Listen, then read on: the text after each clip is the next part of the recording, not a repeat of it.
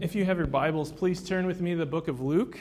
Um, I told my wife that I would be preaching from Luke chapter 12, and she said, uh, Abiel, did you make a, a, mistake? Aren't you supposed to be in chapter 2? Uh, and we'll touch on one verse in chapter 2, Luke chapter 2, uh, but we'll be in Luke 12 primarily.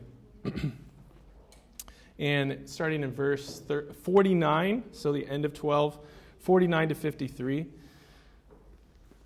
So if you have your Bibles, you can follow along there. Um, before we before we get into God's word, let's open our hearts and minds in prayer. Father, thank you again for this time of year. Uh, what a gift it is. Um, I pray that you would work in powerful ways through your word and by your spirit now as we gather together in your name. In Jesus' name we pray. Amen. Do you think that I have come to give peace on earth.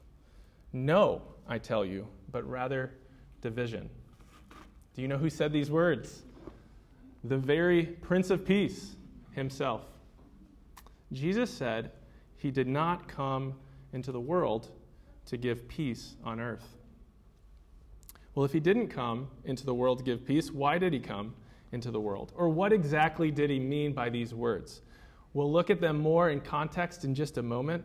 But before we want to do that, I want to reflect. Let's reflect together on this poem uh, I came across by Luci Shaw. It's called Descent. Down he came from up, in from out, and here from there. A long leap, an incandescent fall. From magnificent to naked, frail, small through space, between stars, into our chill night air, shrunk in infant grace to our damp, cramped, earthy place, among all the shivering sheep. And now, after all, there he lies, fast asleep. So, why did he come? Why did he come? Uh, today, we'll look at three points um, and before you send me a bunch of emails and text messages and Abiel, Jesus came to bring peace, uh, hear me out for the whole sermon. So, Jesus did not come to give peace on earth. These are his words, not mine. But first, what is peace?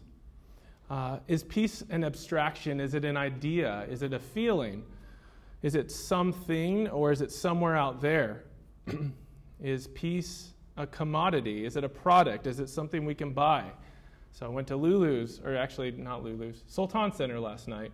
Uh, we got some bananas and maybe a case of water, and I'll take a kilo of peace, please. In the Bible, we see that peace is all over the place. Peace is found throughout the Old and New Testaments. In the Hebrew language, the peace is shalom. Uh, and shalom connotates not just um, an absence of ill or war. Shalom is the presence of goodness. Uh, and, a, and a really good translation for shalom would be wholeness or fullness. Shalom is, take, is, is the fragmentation of this world restored. It's taking all the broken pieces and putting them back, fitting them together rightly, beautifully, truthfully. Shalom. We see it throughout the Old Testament. And in the New, the, the word in Greek is eirene. In many of Paul's letters or the apostles' letters, that they would begin, he begin with, or they would begin with, grace and peace to you from God our Father and the Lord Jesus Christ. So, what is peace? What is peace? Or why did Jesus say uh, that he did not come to bring peace on earth? Well, if we look back in Luke 2, uh, chapter 2, the Christmas narrative, by the same pen uh, of Luke. In verse 14, he records the words of the angels. He says, Glory to God in the highest, and on earth peace among those with whom he is well pleased.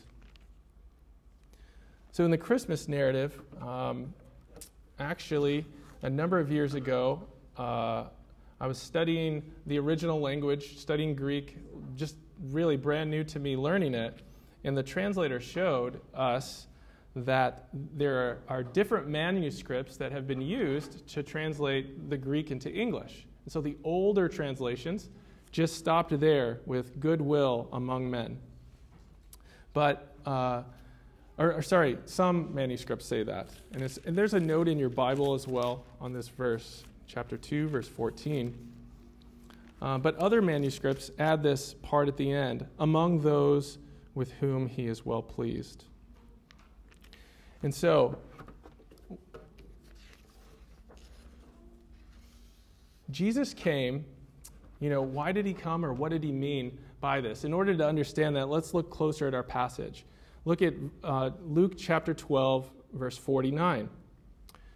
Jesus said something maybe a bit more shocking.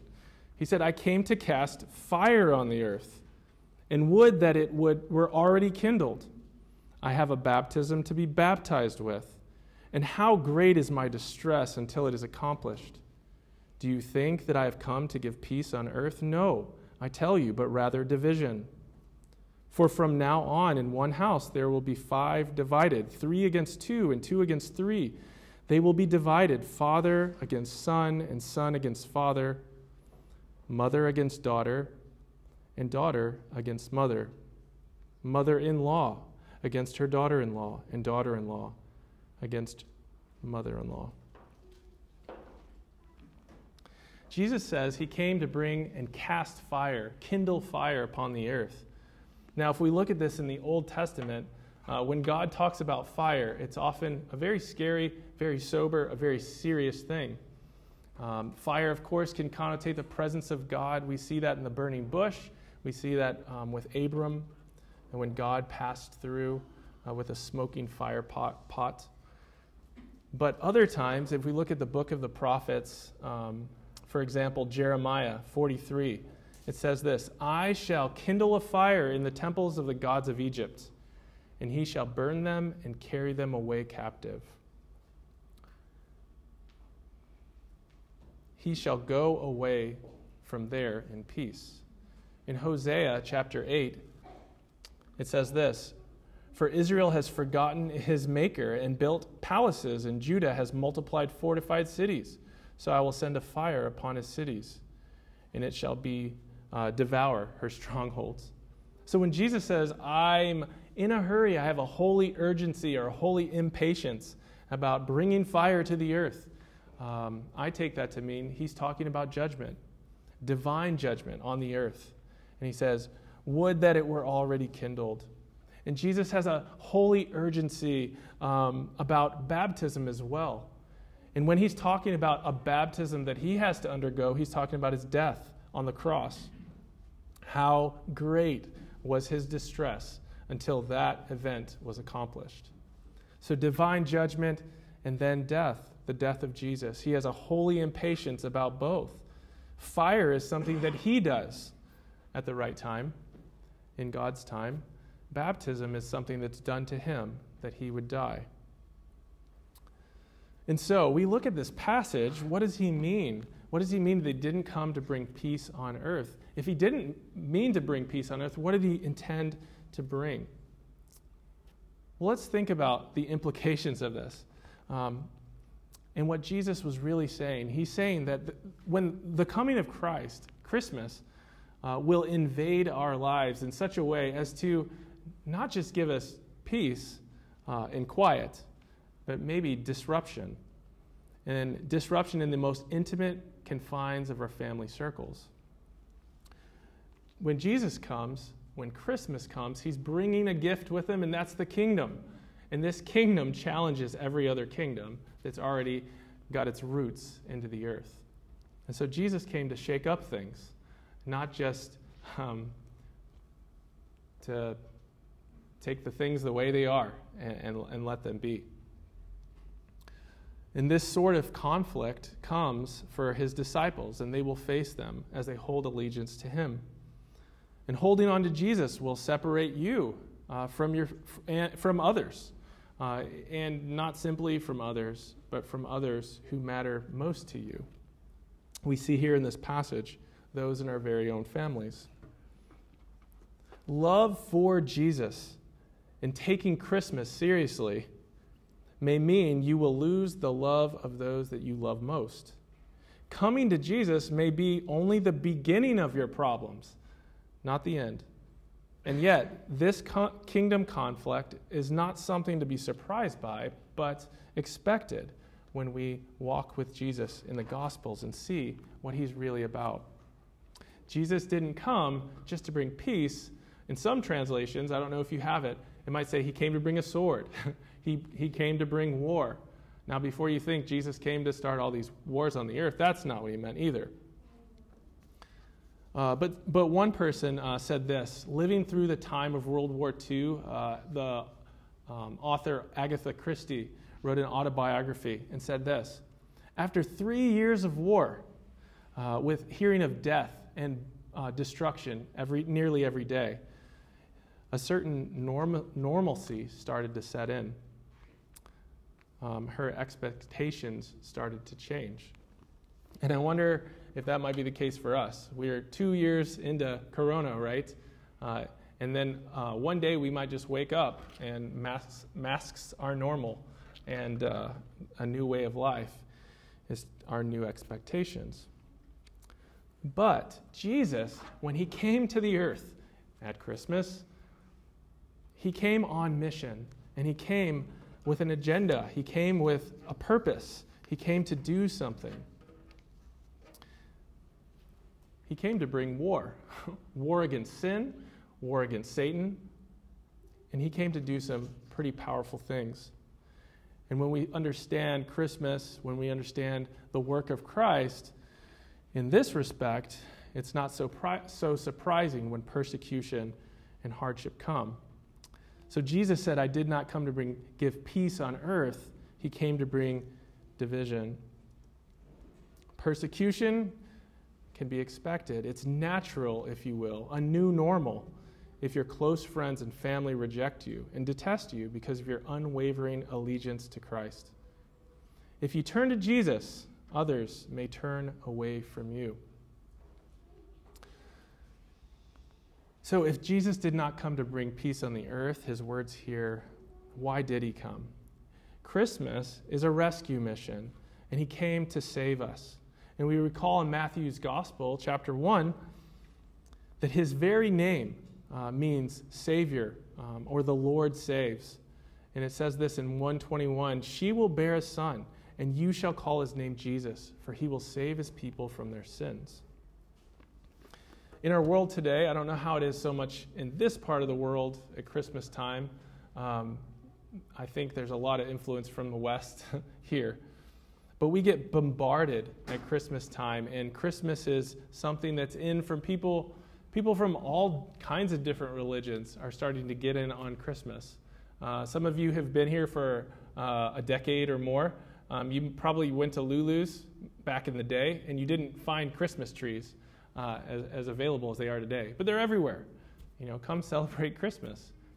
Um, so we get bombarded with uh, hot cocoa, chestnuts on an open fire. I've, I do not think, I, maybe I've had a chestnut once. That's not my thing, but there's a song about it. Bells, toys, parties, sweaters, shopping, shopping, shopping, shopping.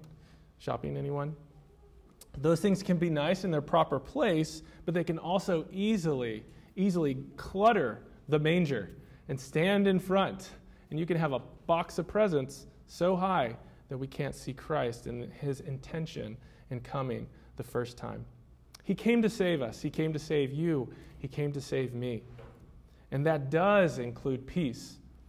But, um, and so my second point Jesus, uh, first point, Jesus did not come to give peace on earth, but Jesus came to give peace to his people and every spiritual blessing along with that. In the Old Testament, we see promises of peace, prayers of peace, um, and even false prophets talking about peace. Uh, Isaiah chapter 26, for example, you keep him in perfect peace whose mind is stayed on you because he trusts in you. Jeremiah 8, the false teachers would say this They have healed, or God speaking of them rather, they have healed the wound of my people lightly, saying, Peace, peace, when there is no peace. We looked for peace, but no good came. For a time of healing, but behold, terror. And of course, the blessing, um, Aaron's blessing the Lord bless you and keep you. The Lord make his face to shine upon you and be gracious to you. The Lord lift up his face to shine upon you and give you peace. But when Jesus talks about peace, or when he relates to peace in the New Testament, when Christmas has come and the mission is unpacking, if you will, um, he talks about relationships, uh, brokenness being restored. In Romans 5 1, it says, Therefore, since we have been justified by faith, we have peace with God through our Lord Jesus Christ. Philippians 4, uh, uh, verses 6 and 7, and also verse 9. Do not be anxious about anything, Paul writes to the Philippians. But in everything, by prayer, supplication, with thanksgiving, let your requests be made known to God, and the peace of God, which surpasses all understanding, will guard your hearts and your minds in Christ Jesus.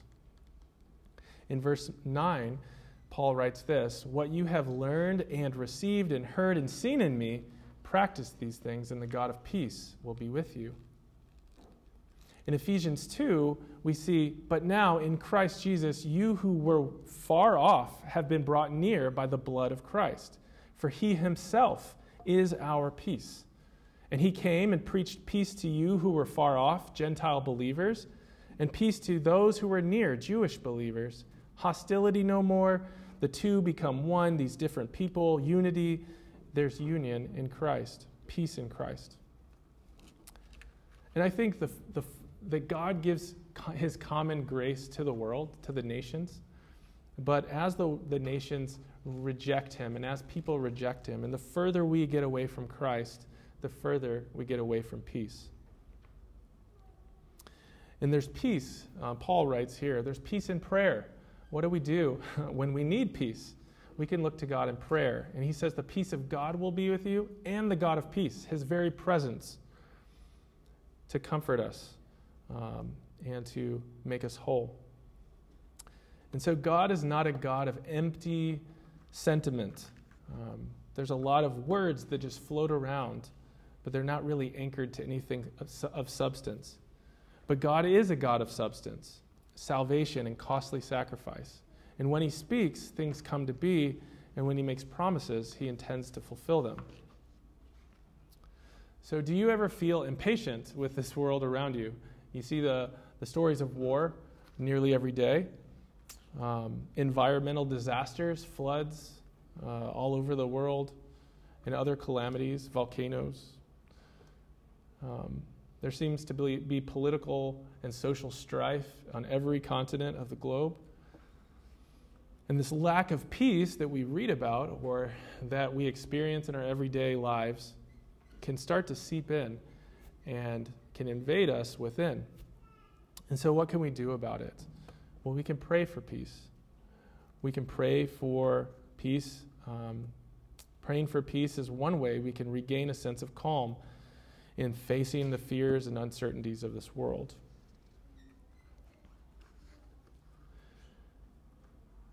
But the way that we relate to this world um, as Christians, it's not that we have to be uh, the peace creators. Jesus, Jesus has called us to be peacemakers. And he says to us, Where does peace come from? It comes from the Spirit. But the fruit of the Spirit is love, joy, peace. And blessed are the peacemakers, for they are called sons of God. In John 14, Jesus makes some precious promises. And he says, Peace I leave with you, my peace I give to you. Not as the world gives, do I give it to you. Let not your hearts be troubled neither let them be afraid. In John 16, I have said these things to you that in me you may have peace. In the world you will have tribulation, but take heart. I've overcome the world. So Jesus will come again. And uh, Advent is a, is a real focus on the coming of Christ, the first one and the second one. And perhaps we could even reflect on the time where we came to Jesus um, and were awakened, our eyes were opened to see him for who he really is. so, in closing, um, Jesus here said he did not come to give peace on earth. And if you want just some real simple language about that, Jesus didn't come to give peace to every country and culture and government and, and uh, humanity at large, but he came to give a personal peace to his people. My second point, he came to give peace to his people. And finally, when he comes back, he will reign on the earth in peace. And there will be a deep and lasting shalom, a wholeness. Um, all the broken pieces will fit rightly together. And God's people will be in his presence forever. Let us pray. Father, thank you for this time of year, again, um, that we reflect on your love, uh, your joy that you create in us, and the peace that you give to us. Um, you actually give us the gift of yourself. And I pray that you would help us as we go through these, this busy season. Perhaps um, a lot of us are feeble and frail. Um, we, along with the world, uh, the weary world, rejoices. I pray, Lord, for your peace in our lives. Um, I pray that we would sense your presence, um, your favor, that you have uh, taken our greatest problem and you have um, paid the price of our sins and given us your righteousness through the cross. And I pray that we would have a sense of peace with all the urgency and all of the anxiety and, relationships that we talk with people, that you would give us a sense of a real sense of peace that comes from knowing Christ and being in Christ. Uh, bless us this day in Jesus' name. Amen. Please stand with me for the benediction. This is a good word from God. It comes from 2 Thessalonians 3:16 for you. Now may the Lord of peace himself give you peace at all times in every way. The Lord be with you all. Amen. Have a great week and Merry Christmas.